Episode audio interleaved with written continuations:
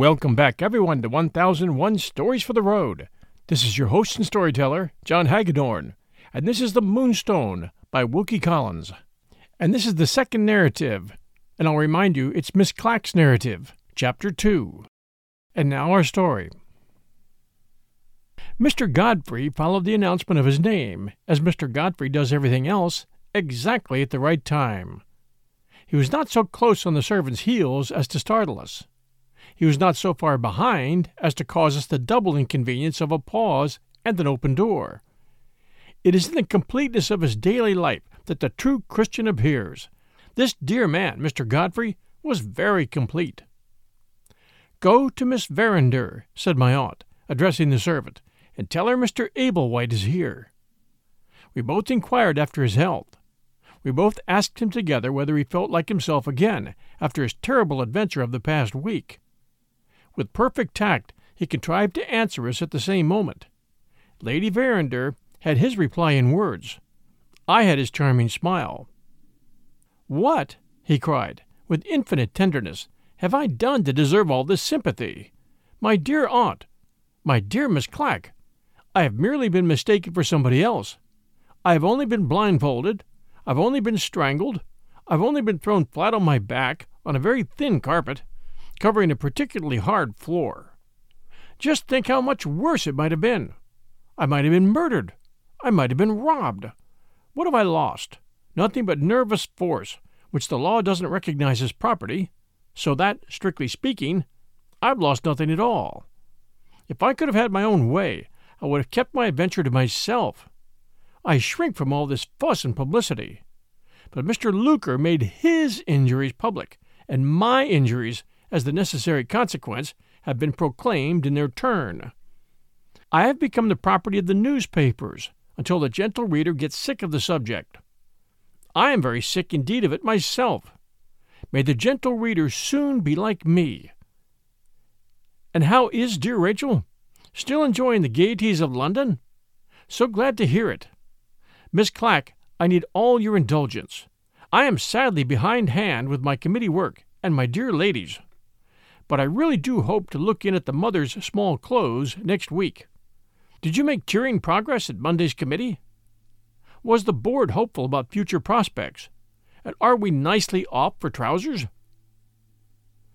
The heavenly gentleness of his smile made his apologies irresistible. The richness of his deep voice added its own indescribable charm to the interesting business question which he had just addressed to me. In truth, we were almost too nicely off for trousers. We were quite overwhelmed by them. I was just about to say so when the door opened again, and an element of worldly disturbance entered the room in the person of Miss Verinder. She approached dear Mr. Godfrey at a most unladylike rate of speed, with her hair shockingly untidy, and her face what I should call unbecomingly flushed. I am charmed to see you, Godfrey, she said, addressing him, I grieve to add, in the offhand manner of one young man talking to another. I wish you had brought Mr. Luker with you. You and he, as long as our present excitement lasts, are the two most interesting men in all London. It's morbid to say this, it's unhealthy. It's all that a well regulated mind like Miss Clack's most instinctively shudders at. Never mind that. Tell me the whole of the Northumberland Street story directly. I know the newspapers have left some of it out. Even dear Mr. Godfrey partakes of the fallen nature which we all inherit from Adam. It is a very small share of our human legacy, but, alas, he has it. I confess it grieved me to see him take Rachel's hand in both of his own hands and lay it softly on the left side of his waistcoat. It was a direct encouragement to her reckless way of talking, and her insolent reference to me. Dearest Rachel, he said, in the same voice which had thrilled me when he spoke of our prospects and our trousers. The newspapers have told you everything, and they have told it much better than I can.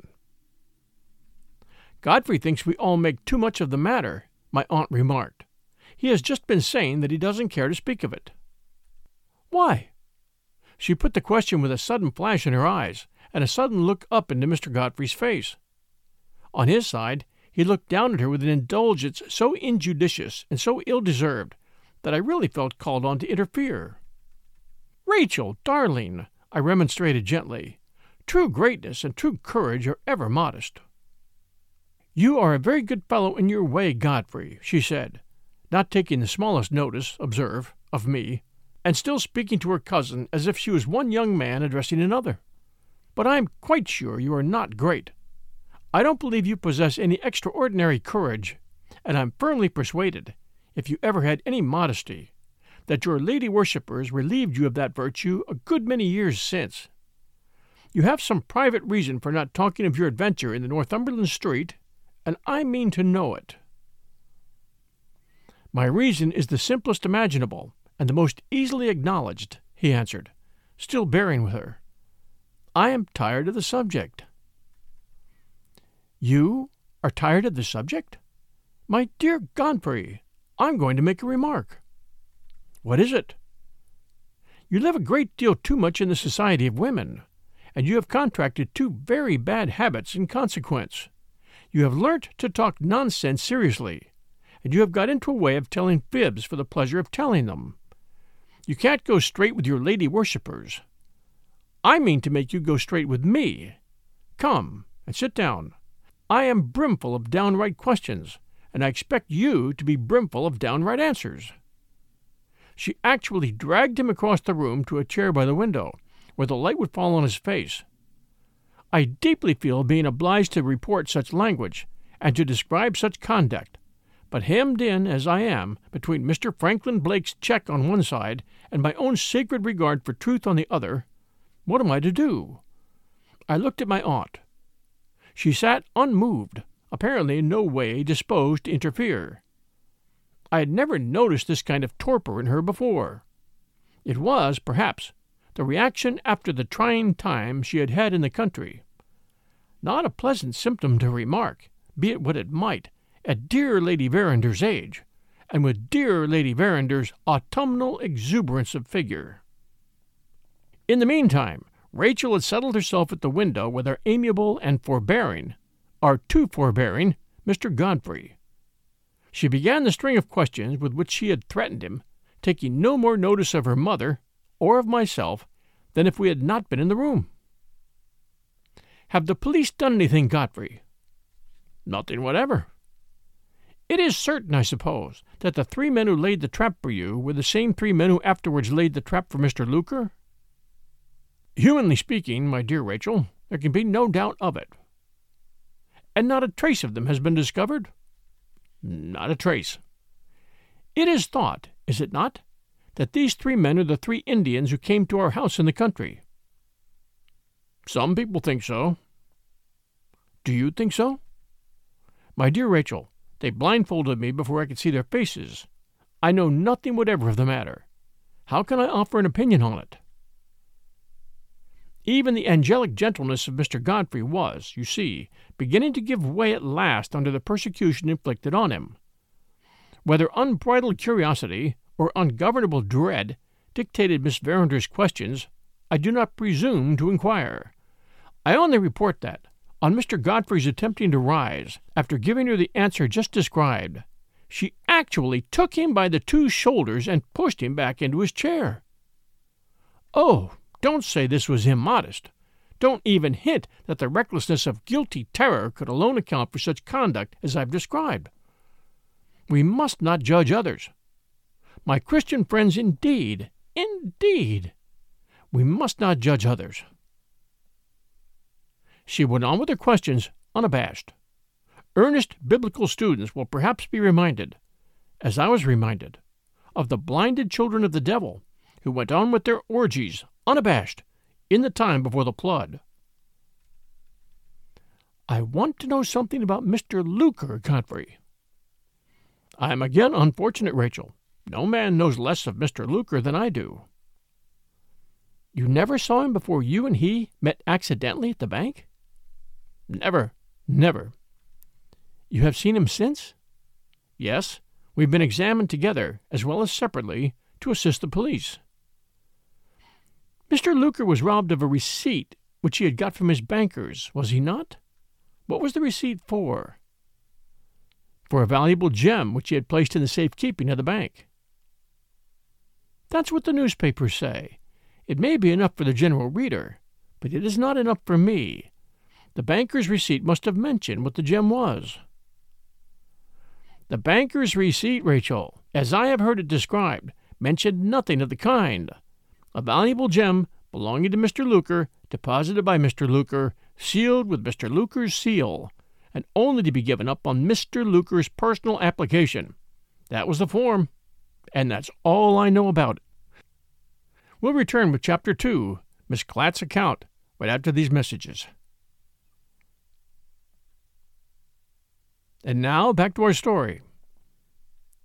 She waited a moment after he had said that. She looked at her mother and sighed. She looked back again at Mr. Godfrey and went on. Some of our private affairs at home, she said, seem to have got into the newspapers. I grieve to say that's so. And some idle people, perfect strangers to us, are trying to trace a connection between what happened at our house in Yorkshire and what has happened since, here in London. The public curiosity in certain quarters is, I fear, taking that turn. The people who say that the three unknown men who ill used you and Mr. Luker are the three Indians also say that the valuable gem. There she stopped. She had become gradually, within the last few moments, whiter and whiter in the face. The extraordinary blackness of her hair made this paleness, by contrast, so ghastly to look at that we all thought she would faint at the moment when she checked herself in the middle of her question. Dear Mr. Godfrey made a second attempt to leave his chair. My aunt entreated her to say no more. I followed my aunt with a modest medicinal peace offering in the shape of a bottle of salts. We none of us produced the slightest effect on her. Godfrey, stay where you are. Mamma, there's not the least reason to be alarmed about me. Clack, you're dying to hear the end of it. I won't faint, expressly to oblige you.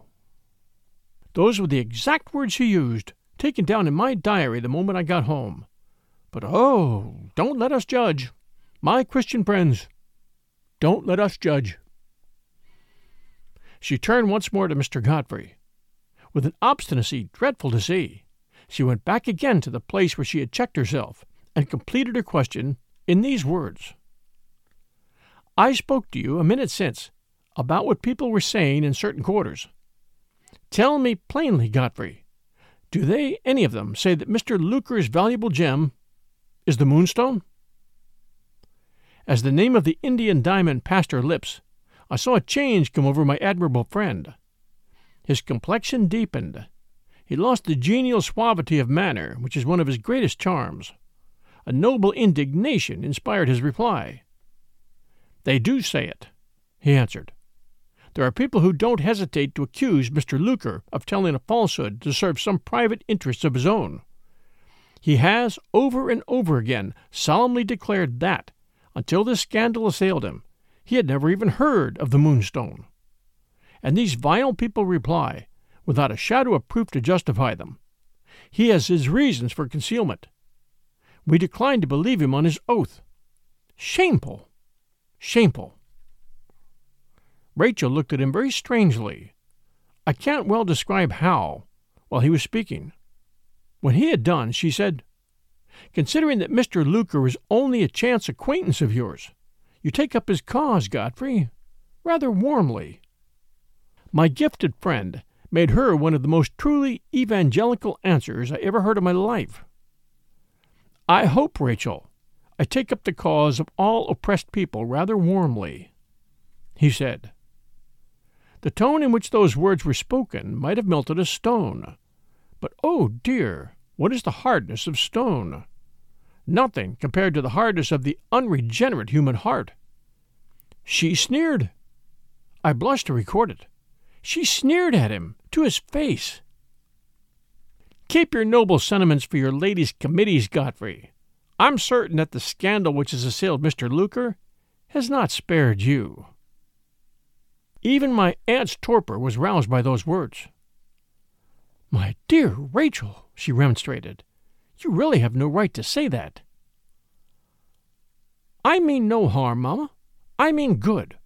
Have a moment's patience with me, and you will see. She looked back at Mr. Godfrey with what appeared to be a sudden pity for him. She went the length, the very unladylike length, of taking him by the hand. I am certain, she said, that I have found out the true reason of your unwillingness to speak of this matter before my mother and before me. An unlucky accident has associated you in people's minds with Mr. Luker. You have told me what scandal says of him. What does scandal say of you? Even at the eleventh hour, dear Mr. Godfrey, always ready to return good for evil, tried to spare her. Don't ask me, he said. It's better forgotten, Rachel. It is, indeed. I will hear it, she cried out fiercely, at the top of her voice. Tell her, Godfrey, entreated my aunt. Nothing can do her such harm as your silence is doing now. Mr. Godfrey's fine eyes filled with tears. He cast one last appealing look at her, and then he spoke the fatal words. If you will have it, Rachel, Scandal says that the moonstone is in pledge to Mr. Luker, and that I am the man who has pawned it. She started to her feet with a scream. She looked backwards and forwards from Mr. Godfrey to my aunt, and from my aunt to Mr. Godfrey, in such a frantic manner that I really thought she had gone mad. Don't speak to me! Don't touch me! she exclaimed, shrinking back from all of us. I declare, like some hunted animal, into a corner of the room. This is my fault. I must set it right. I've sacrificed myself. I had a right to do that if I liked. But to let an innocent man be ruined, to keep a secret which destroys his character for life. Oh, good God, it's too horrible. I can't bear it. My aunt half rose from her chair, then suddenly sat down again. She called to me faintly and pointed to a little phial in her workbox. Quick, she whispered. Six drops in water. Don't let Rachel see.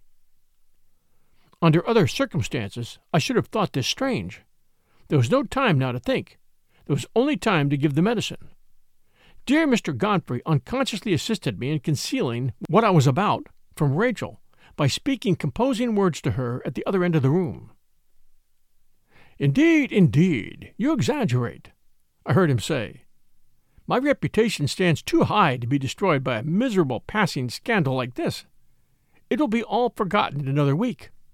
Let us never speak of it again. She was perfectly inaccessible, even to such generosity as this. She went on from bad to worse. I must and will stop it, she said. Mamma, hear what I say. Miss Clack, hear what I say. I know the hand that took the moonstone. I know. She laid a strong emphasis on the words. She stamped her foot in the rage that possessed her. I know that Godfrey Ablewhite is innocent. Take me to the magistrate, Godfrey. Take me to the magistrate, and I will swear it. My aunt caught me by the hand and whispered, Stand between us for a minute or two. Don't let Rachel see me. I noticed a bluish tinge in her face which alarmed me. She saw I was startled. The drops will put me right in a minute or two, she said, and so closed her eyes and waited a little. While this was going on, I heard dear Mr. Godfrey still gently remonstrating.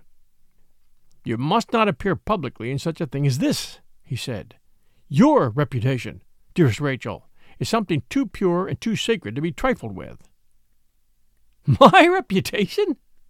She burst out laughing. Why, I am accused, Godfrey, as well as you. The best detective officer in England declares that I've stolen my own diamond. Ask him what he thinks, and he'll tell you that I have pledged the moonstone to pay my private debts. She stopped, ran across the room, and fell on her knees at her mother's feet. Oh, mother, mother, I must be mad, mustn't I? Not to own the truth now. She was too vehement to notice her mother's condition. She was on her feet again, and back with Mr. Godfrey in an instant. I won't let you, I won't let any innocent man be accused and disgraced through my fault. If you won't take me before the magistrate, draw out a declaration of your innocence on paper, and I will sign it. Do as I tell you, Godfrey, or I'll write to the newspapers. I'll go out and cry it in the streets. We will not say this was the language of remorse. We will say it was the language of hysterics. Indulgent Mr. Godfrey pacified her by taking out a sheet of paper and drawing out the declaration. She signed it in a feverish hurry. Show it everywhere. Don't think of me, she said as she gave it to him. I'm afraid, Godfrey, I have not done you justice hitherto in my thoughts. You are more unselfish. You are a better man than I believed you to be. Come here when you can, and I will try and repair the wrong that I've done you. She gave him her hand, Alas for our fallen nature! Alas for Mr. Godfrey! He not only forgot himself so far as to kiss her hand, he adopted a gentleness of tone in answering her which, in such a case, was little better than a compromise with sin.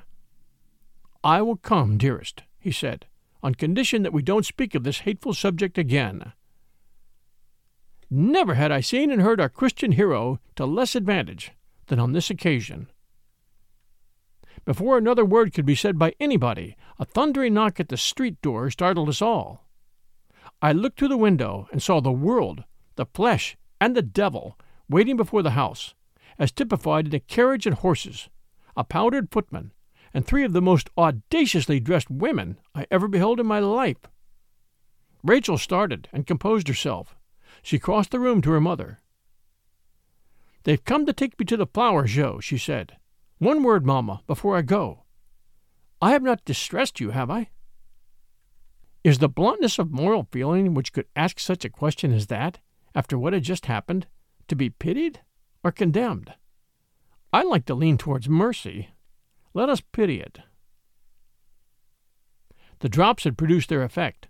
My poor aunt's complexion was like itself again. No, no, my dear, she said. Go with our friends and enjoy yourself. Her daughter stooped and kissed her. I had left the window and was near the door when Rachel approached it to go out. Another change had come over her. She was in tears. I looked with interest at the momentary softening of that obdurate heart. I felt inclined to say a few earnest words. Alas, my well meant sympathy only gave offense. What do you mean by pitying me? she asked in a bitter whisper as she passed to the door. Don't you see how happy I am? I'm going to the flower show, Clack, and I've got the prettiest bonnet in London. She completed the hollow mockery of that address by blowing me a kiss, and so left the room. I wish I could describe in words the compassion I felt for this miserable and misguided girl, but I'm almost as poorly provided with words as with money. Permit me to say, my heart bled for her.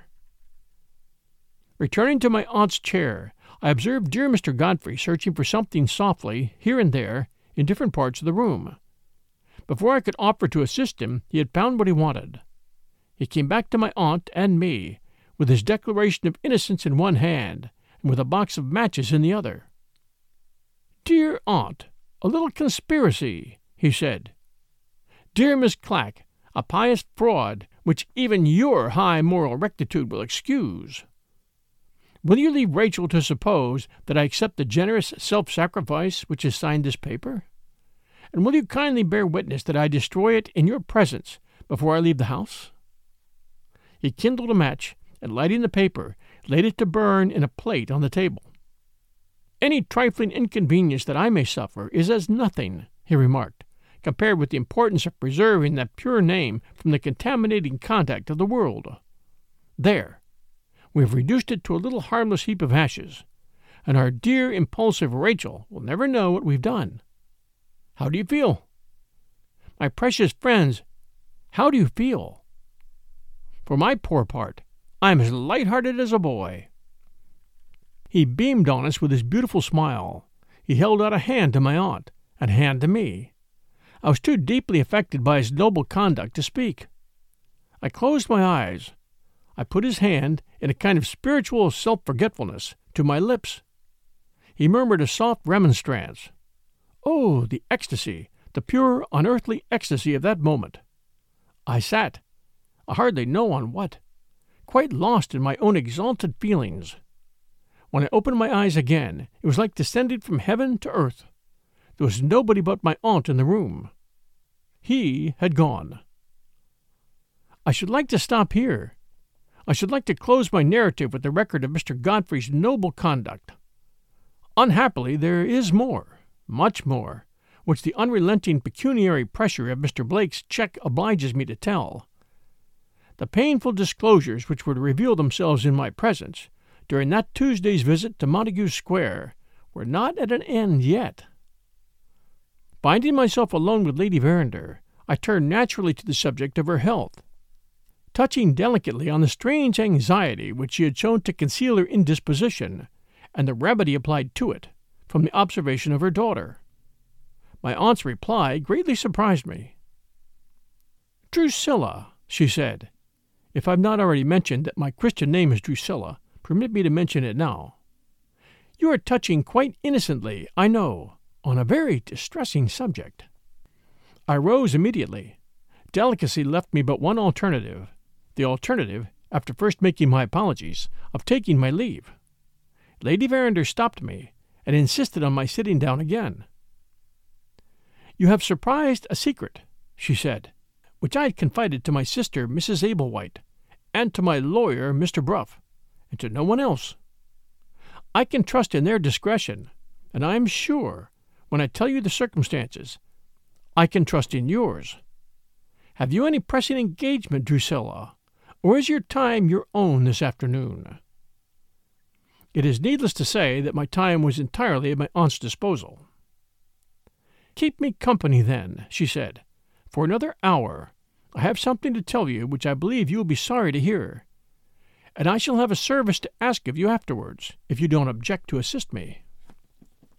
It is again needless to say that, so far from objecting, I was all eagerness to assist her. You can wait here, she went on, till Mr. Bruff comes at five, and you can be one of the witnesses, Drusilla, when I sign my will. Her will? I thought of the drops which I had seen in her workbox. I thought of the bluish tinge which I had noticed in her complexion. A light which was not of this world, a light shining prophetically from an unmade grave, dawned on my mind. My aunt's secret was a secret no longer. Thanks for joining us for second period, first narrative, chapter 2. Miss Clack's narrative. Meanwhile, if you're enjoying our story, please do take a moment and send us a review. We've had some great reviews lately, and I'd like to share a few. The first one, great podcast, 1001 Stories for the Road, five stars. I really enjoy this podcast. The subjects are interesting, and the host speaks well with a nice pace. I've listened to all the episodes and find myself repeating them. That one from Jazz Sharp, Apple Podcast, US. Thank you, Jazz.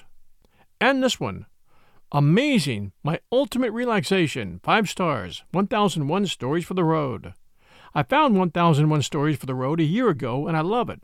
After long, stressful days or pottering around doing daily chores, your podcast is the ultimate chill out.